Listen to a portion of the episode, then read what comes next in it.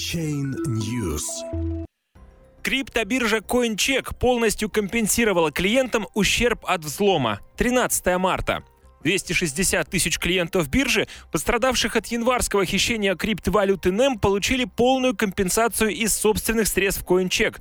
Общая сумма выплат составила около 435 миллионов долларов. Выплата компенсации пользователям, пострадавшим от взлома японской криптобиржи CoinCheck, завершена.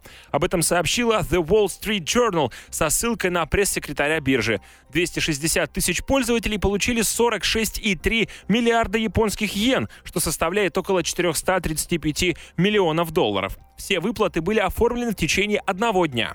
Компенсация, как и обещало ранее руководство биржи, составила 88,5 иен или же 84 цента за каждый похищенный токен XM. Это более чем в два раза выше текущего курса этой криптовалюты, но ниже, чем стоимость одного XM на день хищения. По данным CoinMarketCap, цена NEM на фоне новостей об успешной выплате компенсации демонстрирует рост, несмотря на то, что все остальные топовые криптовалюты сейчас находятся в красной зоне. В своем блоге CoinCheck также заявила о частичном возобновлении торгов торговых операций на площадке.